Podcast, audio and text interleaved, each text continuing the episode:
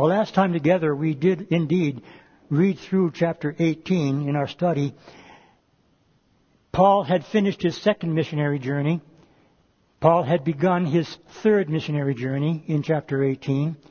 But at the end of chapter 18, and I want to be reminding us by way of going back to this section, starting with verse 24, Luke introduces to us a man named Apollos. Now, Apollos was a Jew. He was an intellectual, very, very brilliant man by all accounts given in the Word of God.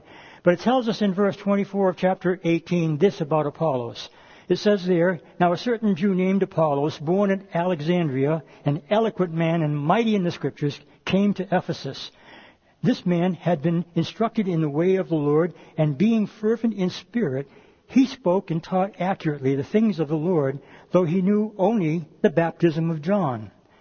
So he began to speak boldly in the synagogue, and when Aquila and Priscilla had heard him, they took him aside and explained to him the way of God more accurately. And when he desired to cross to Achaia, the brethren wrote, exhorting the disciples to receive him.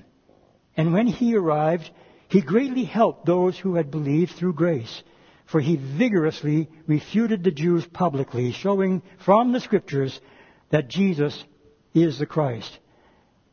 Now, Apollos had come on the scene in Ephesus.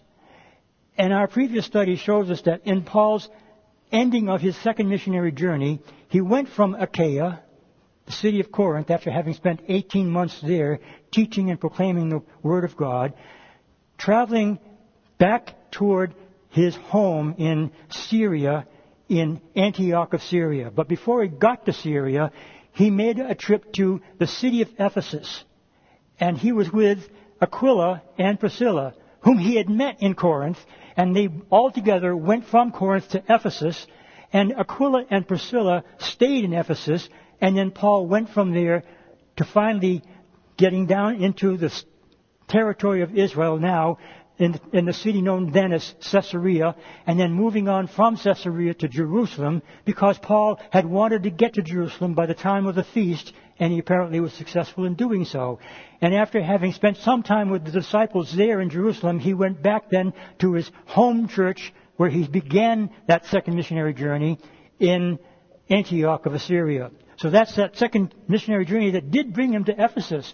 But you may remember that on his beginning of the second missionary journey, he went through the territory of Galatia. And in that, which was known then under the Roman Empire as the territory of Asia, he had stopped at various cities along the way, and on his way from there westward, he wanted to go north to Bithynia. And the Holy Spirit didn't let him go. So he decided, well, if I'm not going north, I'm going to go south down to Ephesus. But the Lord would not let him go to Ephesus either.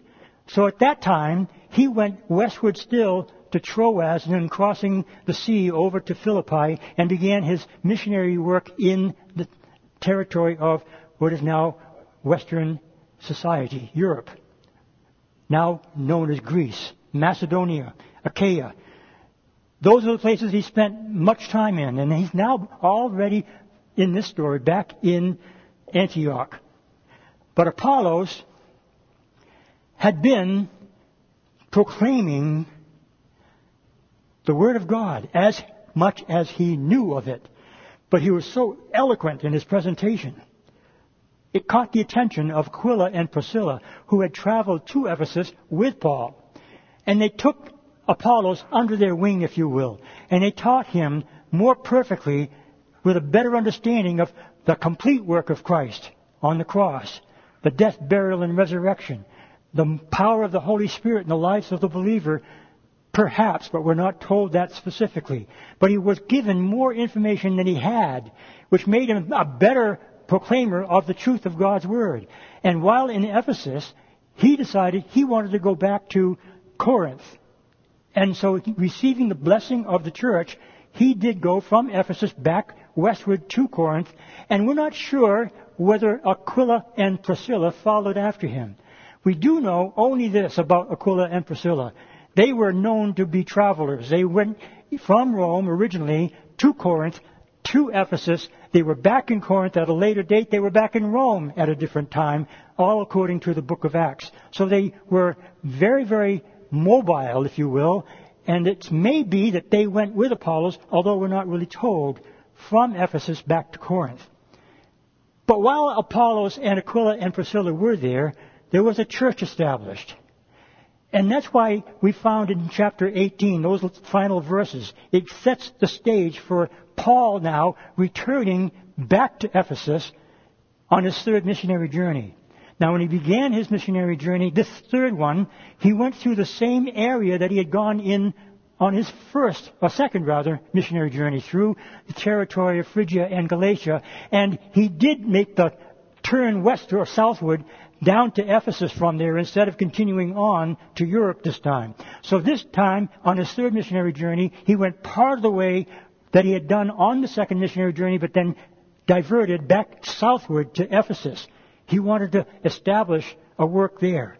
It had already been established by Apollos and Aquila and Priscilla, but he himself had not spent much time there in Ephesus. But before he had left previous to this, he had told the people of Ephesus that he had been ministering to, I'll be back. And so he did do exactly as he had told them. He returned to Ephesus.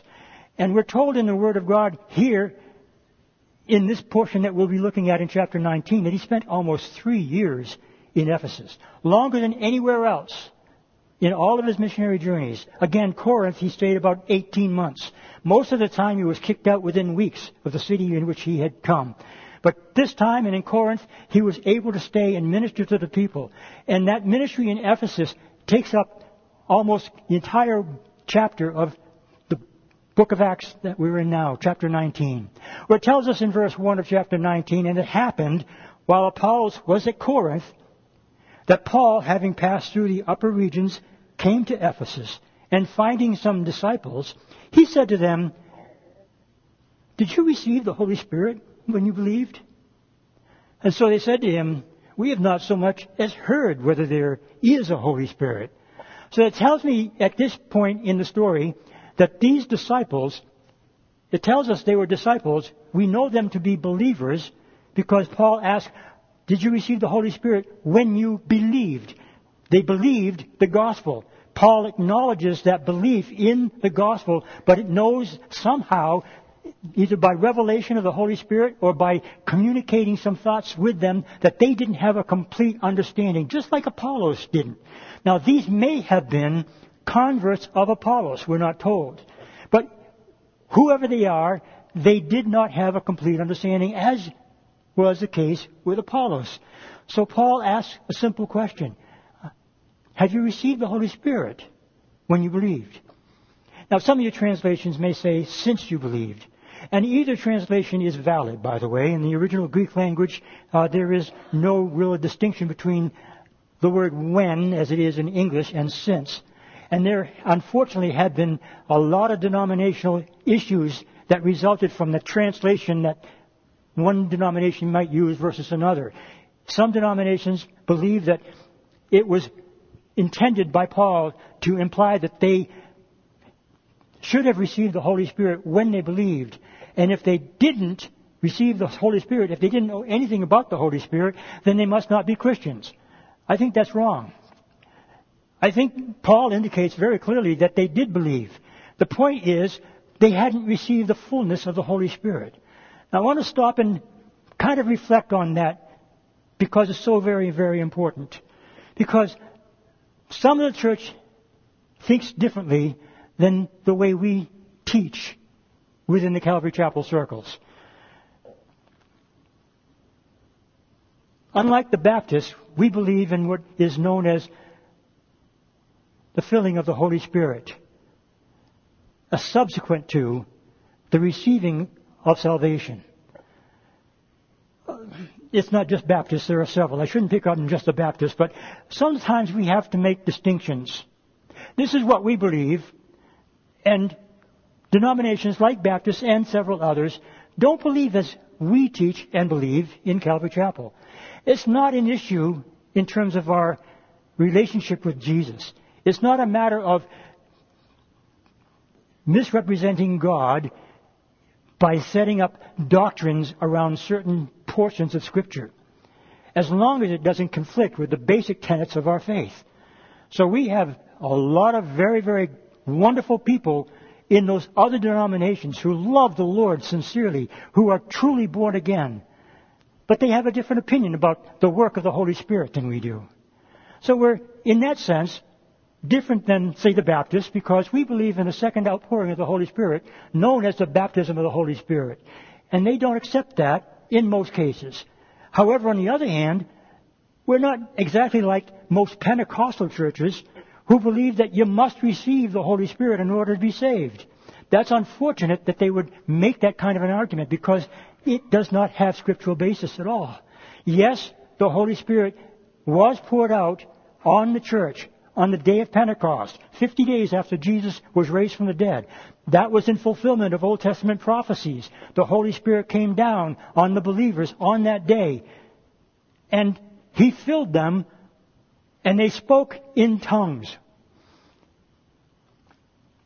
That's a phrase that a lot of people don't want to even consider either. Speaking in tongues is an issue in a lot of different places. I don't want it to be an issue here.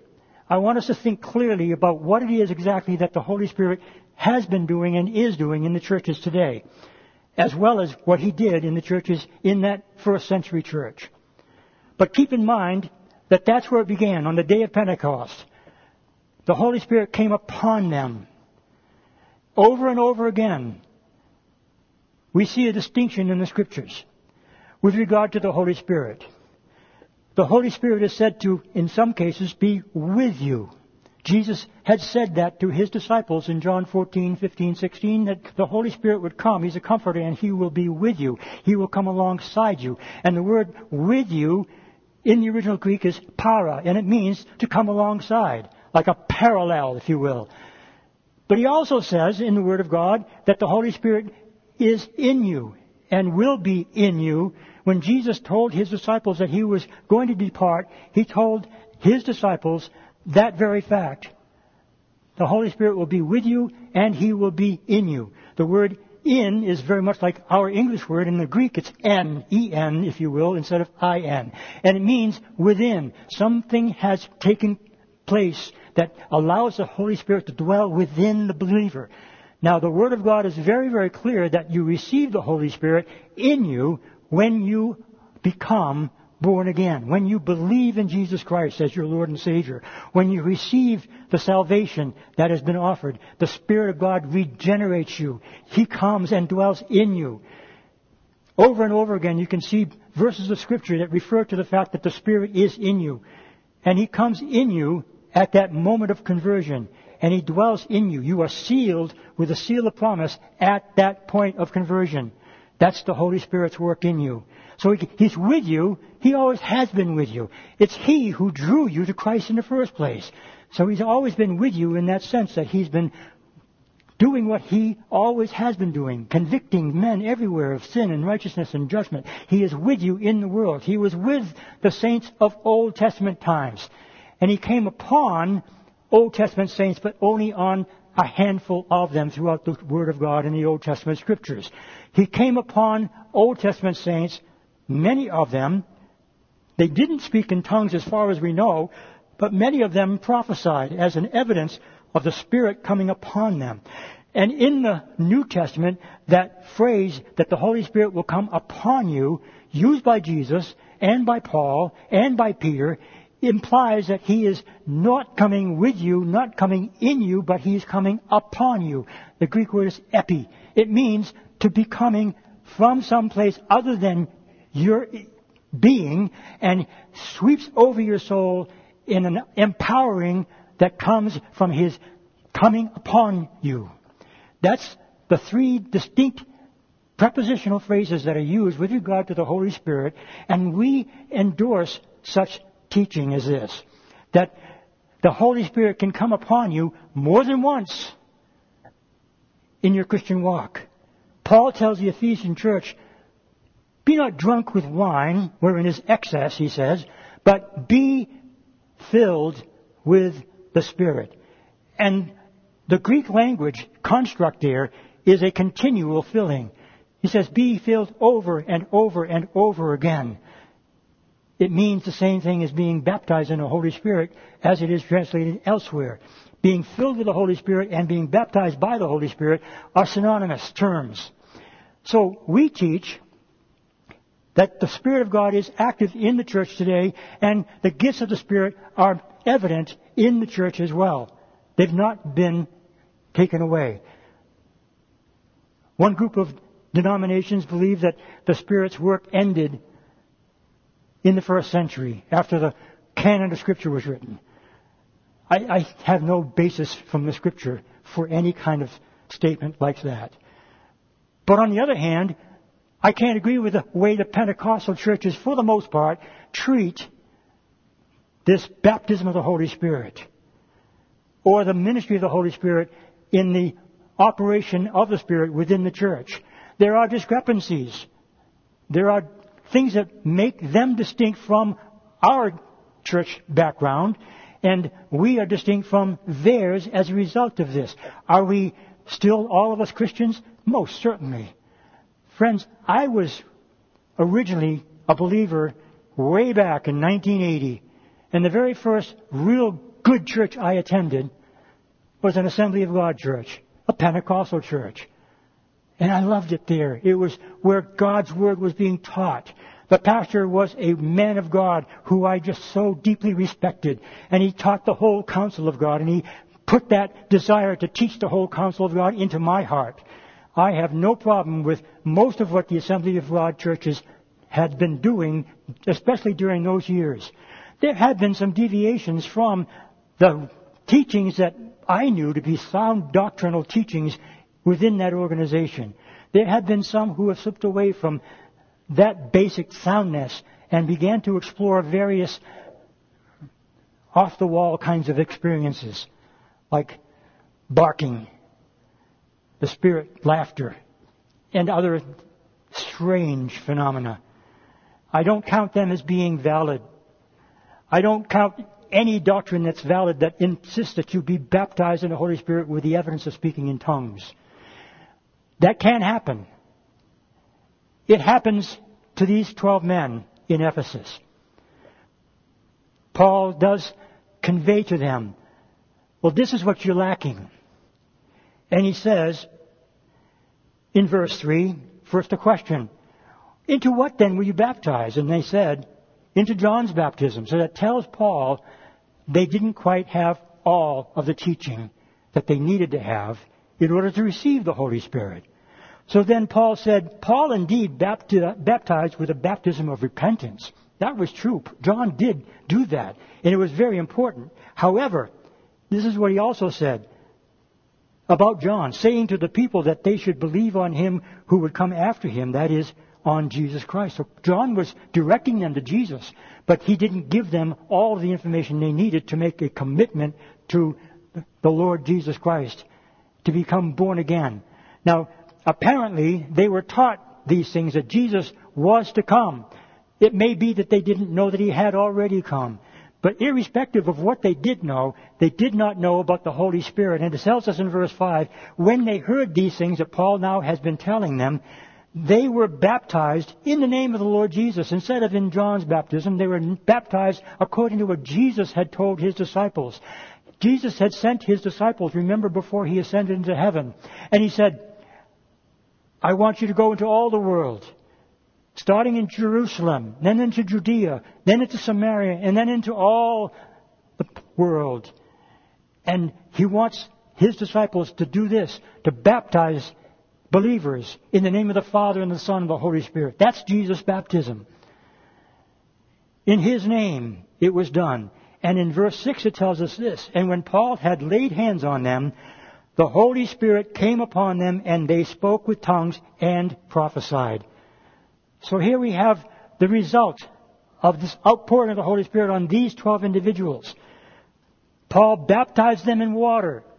Water baptism is a means by which we can say we have identified with the death, burial, and resurrection of Jesus Christ. There's no question in my mind, I hope there's none in yours, that Paul would not have proceeded with baptism in water unless he knew that they were truly born again.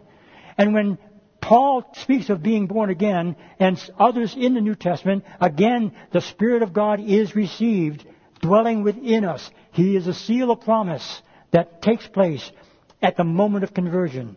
But here, now after having baptized in water, we're told that they were also baptized in the Holy Spirit. Why do we know this? Why do we say this? Because again, in verse 6 it says the Holy Spirit came upon them. Not in, not with, but upon. A distinctive that we stand with in the Scriptures. That's what we teach a second work of the Holy Spirit in the lives of a believer. And it can happen more than once. Peter was filled the, by the Holy Spirit on the day of Pentecost. In chapter 4 later, he was filled again. And other events that took place in Peter and other disciples' ministry in their lives where the Spirit of God came upon them for service, for empowerment. And that's what I believe is the most important aspect of the Holy Spirit coming upon any believer. It's so that we, and as well as they, could have that power to represent Christ by the power of the Holy Spirit who has done that empowerment by coming upon the believer. And the result in Ephesus was that they spoke in tongues and prophesied. Now that's not always been the case. Without doubt there are differences in the way that the Lord specifies these events and the sequence of them. There's no one sequence of events that is exactly proclaimed in the Word of God. Sometimes, always, salvation comes first. Then baptism in water, usually. But in the case of Cornelius, the first Gentile convert that Peter ministered to, what happened? Peter was proclaiming the Word of God. They believed, and the Holy Spirit fell upon them. Sequence. They believed, the Spirit of God came within. As believers in Christ, they now were born again. And while Peter was still speaking, the Holy Spirit came upon them. And they began to speak in tongues, just as Peter and all of the other disciples had done on the day of Pentecost. And then they were baptized in water. That sequence is reversed here. There's no particular sequence, arrangement of sequential events that you can pinpoint to say this is how it must be done. If you try to do that, you're putting God in a box. And God doesn't like being in a box. God rather would be apt to say, let me out of this box and let me be God and do what I want to do in your life. So if you're here today and you have put God in a box by saying, I don't really want anything to do with this outpouring of the Holy Spirit. I don't really want to know anything more about the work of the Holy Spirit. I don't want to speak in tongues. I don't want to have the gifts of the Holy Spirit manifest in any church that I'm a part of because I have always had this preconditioned idea about those sorts of things with some degree of concern. You mean if I am filled with the Holy Spirit, won't I lose control? I need to be in control of all my mental capacity. And if I let the Spirit of God, how do I know it's not some other spirit, a demon, entering in and doing that? Friends, there are counterfeits. You know, our dollar bill is worth a dollar, obviously. Well, it was. But it's still called the dollar. And it's a currency, and it has value, and it is a real currency. It is designed in a way that identifies it as a true currency of the United States of America. But they are counterfeits of the dollar bill. They look like the dollar bill, but most people can't distinguish the difference between the counterfeit and the real. A professional can. That's what they look for. They look for deviations. And when they see the deviation, they know that that's a counterfeit. Well, friends, that applies in every situation where you have a real and a counterfeit. And by the way, Satan is alive and well, and he wants to present the counterfeit to anyone who will accept it. The counterfeits are out there. There's no question. Again, going back to my experience with the Assemblies of God, I believe that almost all of those things that I had experienced during that time that I was in that denomination were very much by the Spirit of God. I'm convinced of it, but I also saw some evidence of the flesh being involved.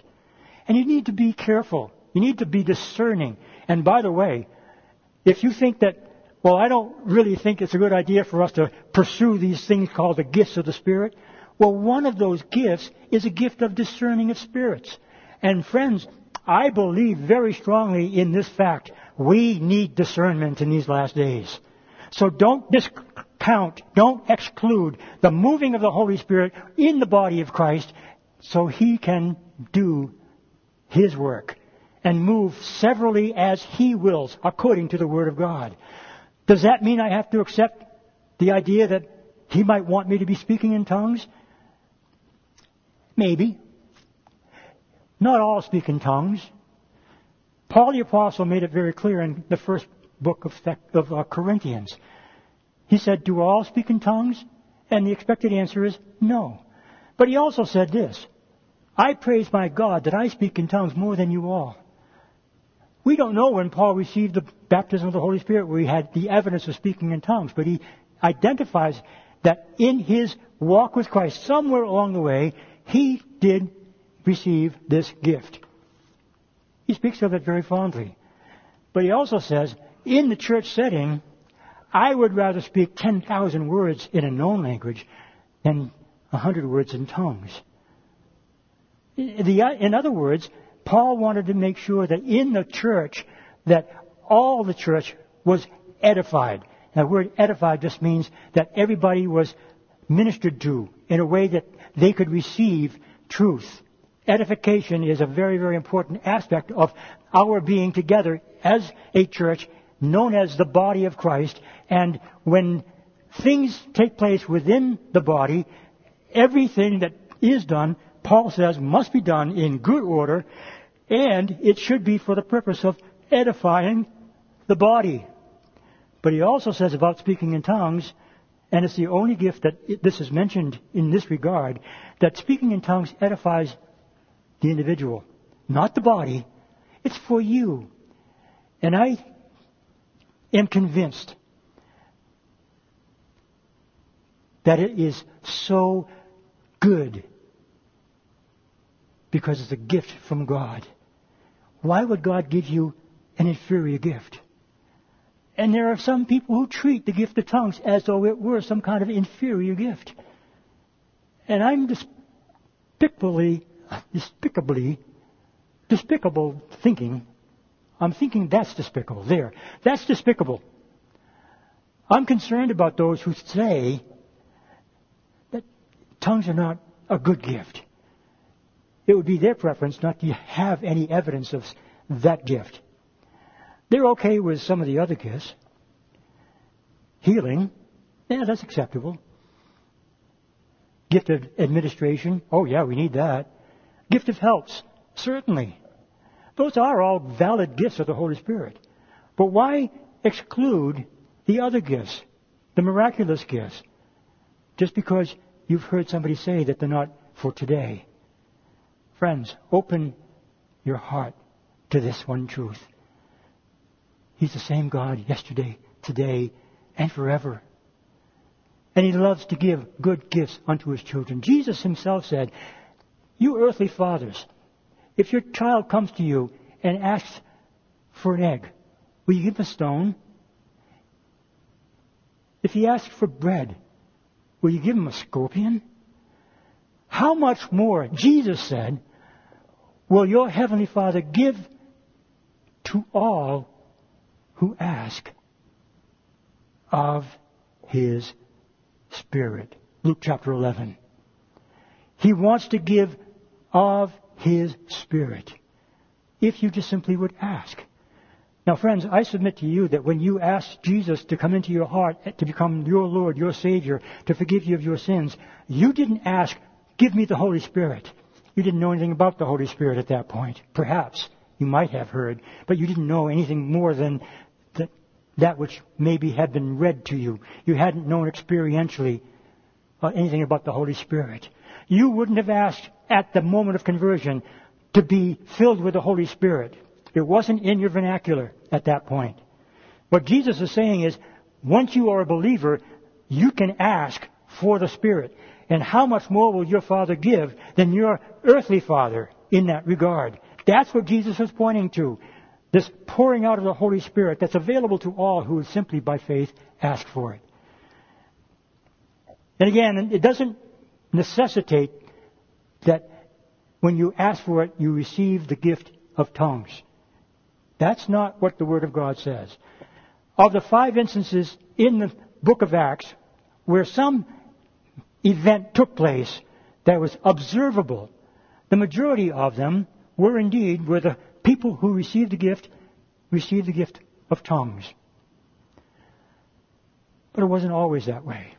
And in one case, we're not sure whether it was a gift of tongues or some other gift that was manifest.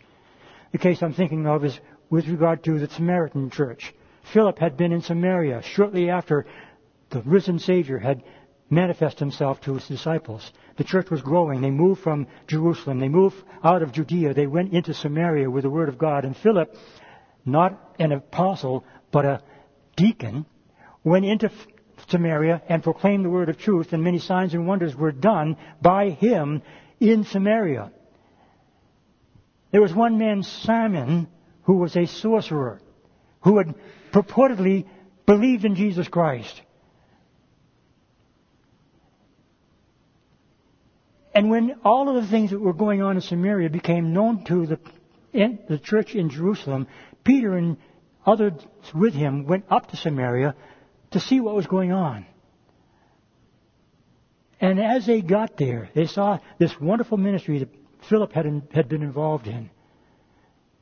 And it was there that we find the Spirit of God coming upon the believers. No evidence as to what had happened, but something did something did because it caught Simon the sorcerer's attention.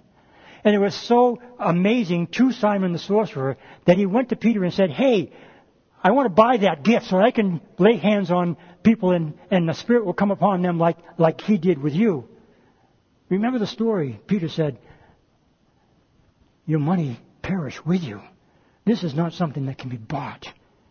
In any case, the point of this is, we don't know what happened.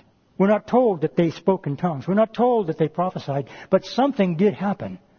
We had some evidence in the Word of God because Simon recognized something different, something new, and he wanted it. Everywhere else, with the exception of Paul's conversion, we don't know when Paul received the gift of the Holy Spirit. All we know that in the book of Acts, Ananias had come to him and prayed for him because God had told him to do so. And when he prayed, it tells us because Paul had been blinded by his encounter with Jesus, that scales fell off of his eyes, and he became a deliverer of the gospel of, mes- of the message of Jesus Christ at that point. Did he speak in tongues then? We're not told. But again, referring back to his own comments in First, First Corinthians, Paul says, I thank my God that I speak in tongues more than you all it's a good thing to be able to worship the Lord in language you haven't learned. I have received that gift. I'm so very happy that I have.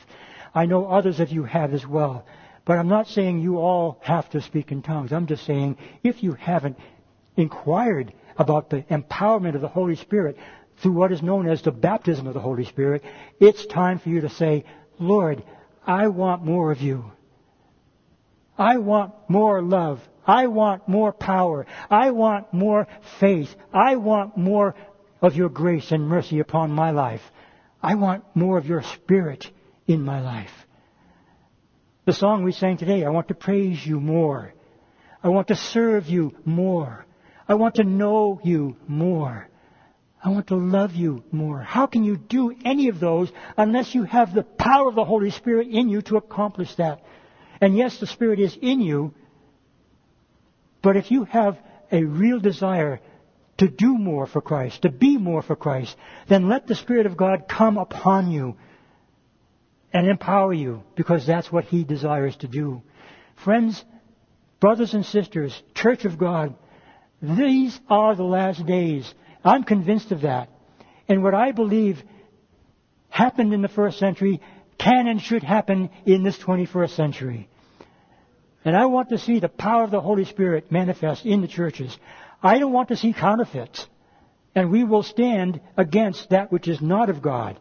There are things that Paul instructs us with regard to the outpouring of the Holy Spirit and the moving of the Holy Spirit in the church that we adhere to. We will not let things go out of hand. And we will challenge anything that is done inappropriately or out of order because Paul insists that all things be done in order. So that's our stand. We're not like the Pentecostals in that regard. We're not like the Baptists and the Methodists in the other regard. The Nazarene Church teaches a second outpouring of the Holy Spirit, a second work of the Holy Spirit. They're right in that regard, but they don't equate it to the gifts of the Holy Spirit. So they're close, and I don't think we can say we've got it 100% accurate. I wish to say very, very frankly, we're not there. None of us are. None of us have it down perfectly.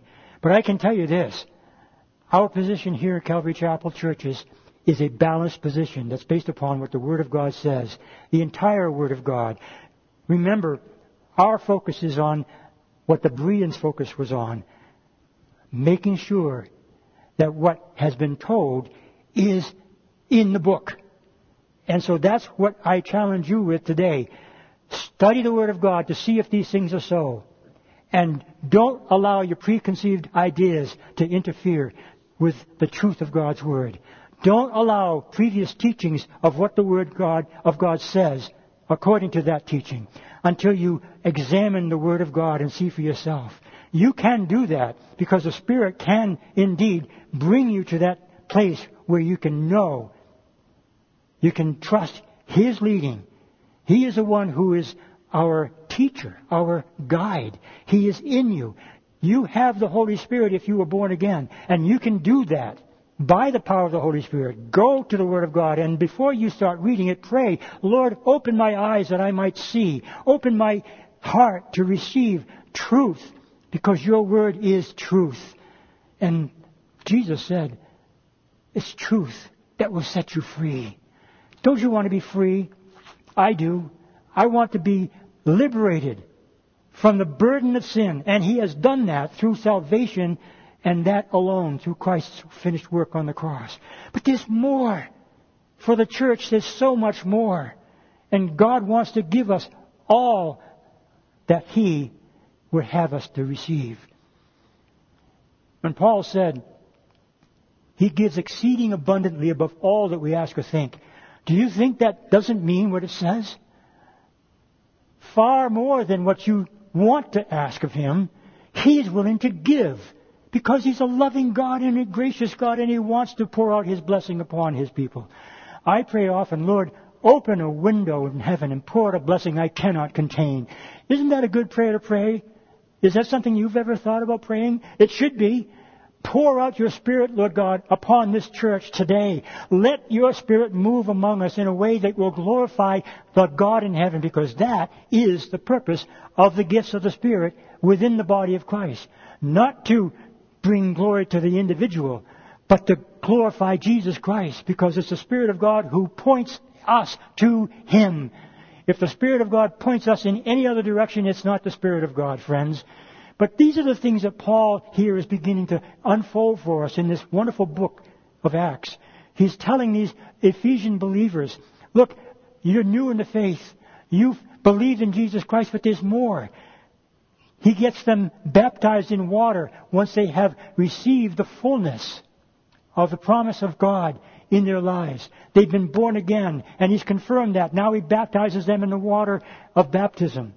And that's always a good way to go well, my friends, once you receive Jesus Christ. You receive that which He has given as proof of your salvation. We don't do many, many baptisms in this time of year because the ice is a little bit hard to get through. I know Pastor Ken Graves has done baptisms in frozen waters. I'm not one of those who would endorse that sort of thing. But we'd love to do baptisms. And if the Lord should tarry, we have a summer outing that is set for that particular purpose. It's in the summer because the water's warmer. It's not that warm, but it's warm enough. And I encourage, if you've not been baptized, be baptized in water. It's a confirmation, an affirmation rather, of your faith in Jesus Christ. That's why we call it believer's baptism.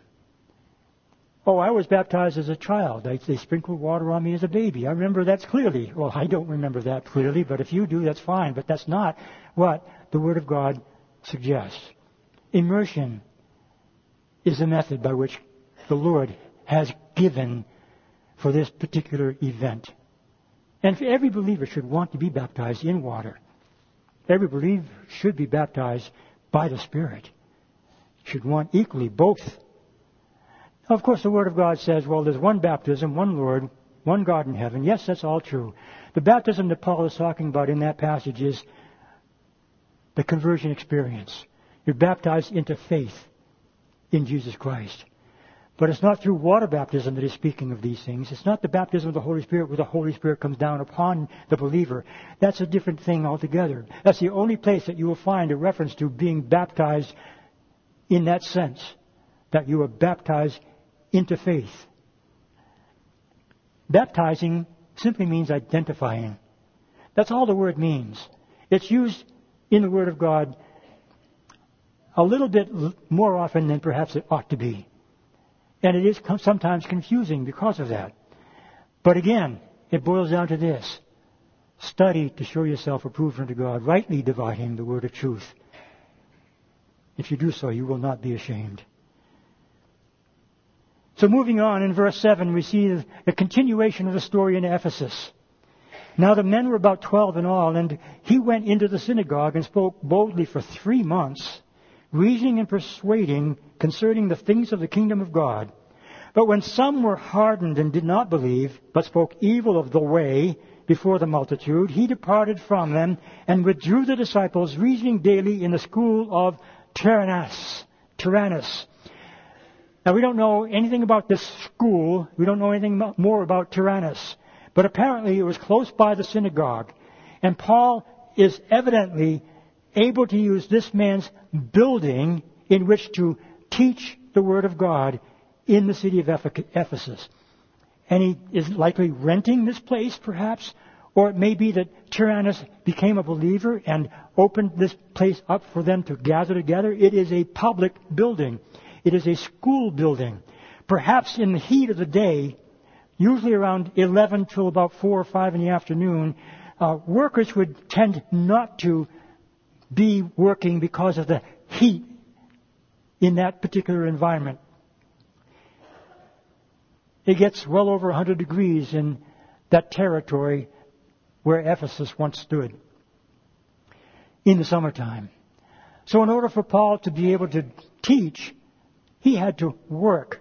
So it's likely he continued his work as a tent maker in Ephesus as he had done in Corinth, and that would have been done during the morning hours when it was not so hot. And then in the afternoon, he apparently was able to use the school of Tyrannus to minister to the saints of God in a public setting. Yes, there were church ministries in the homes of certain individuals. I don't discount that. That was a wonderful thing that was happening throughout the entire known world that they were meeting in homes, like the home of Aquila and Priscilla, and others like them. All over the entire Roman Empire, churches were being founded, and many of them were in homes. I like that idea. I think it's a good thing to perhaps in these last days, and it may be necessary perhaps in these last days, for that to be the norm rather than public buildings like this. But don't rule out the fact that they also gathered together in public buildings because that's exactly what Paul was doing here. And he was there for almost three years. It tells us in verse 10, and this continued for two years, so he's been teaching for three years, uh, three months, and before that he was in the synagogues talking about the things of the Lord. So in all, it is assumed that Paul was in Ephesus for nearly three years so that all who dwelt in Asia heard the word of the Lord, both Jews and Greeks. All who dwelt in Asia, not just Ephesus, but in Philadelphia, in Thyatira, in Smyrna. All of the seven churches recorded for us in the book of Revelation, chapters 2 and 3, are churches of Asia. And I'm convinced that while Paul was in Ephesus, he was able to teach the Word of God to those who would there, from there go out into those other cities in Asia and begin to proclaim the Word of God, and the Word of God spread into all of those cities. Ephesus was a founding church for many other churches throughout Asia. It's a very important church. It's a very needful church. It's a very powerful work of God in that church. What happened to Ephesus after Paul left? Well, they'll show up in this book of Acts on a few more occasions. But I'd like you to turn to the book of Revelation with me, chapter 2.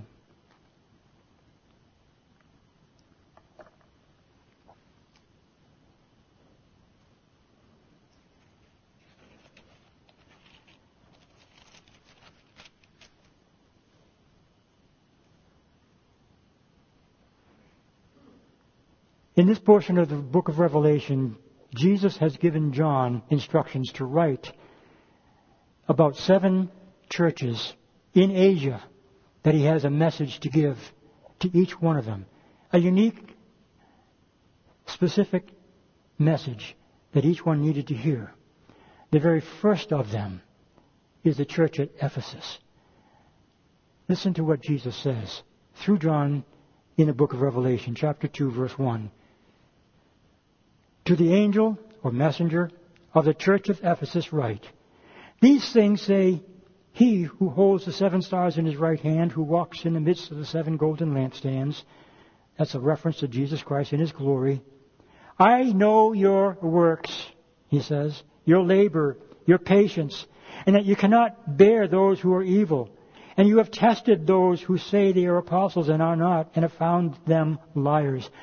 These are good things. This is the church of Ephesus. They were doing great work. They were faithful to the things that God had commanded. They were adhering to the truths of God's word. They were representing Him, adhering to His grace and mercy and proclaiming to those who would hear. They were doing a lot of work that was recognized by all those around them as being really, really wonderful things. Should not they be commended by the Lord? And yes, to the certain extent that He has commended them here. But listen to what else Jesus says. Verse 3 And you have persevered and have patience and have labored for my name's sake and have not become weary. Nevertheless, that's the equivalent of but God. And this is not a good but God, friends. Nevertheless, Jesus, after all that which He's just commended them for, He says this. Nevertheless, I have this, one thing, just this, against you. You're doing a lot of good things, a lot of right things, but this is what you need to understand. My friends, this is what we all need to understand. This is what the church at Ephesus had lost. But it wasn't because they couldn't find it. Listen carefully to what Jesus says. Nevertheless, I have this against you, that you have left your first love. the word you have left, a phrase you have left, is scary to me. It means that somehow in all of our doing good things for God, we miss the most important thing of all. Love. Love for one another. Love for our enemies. Love for God.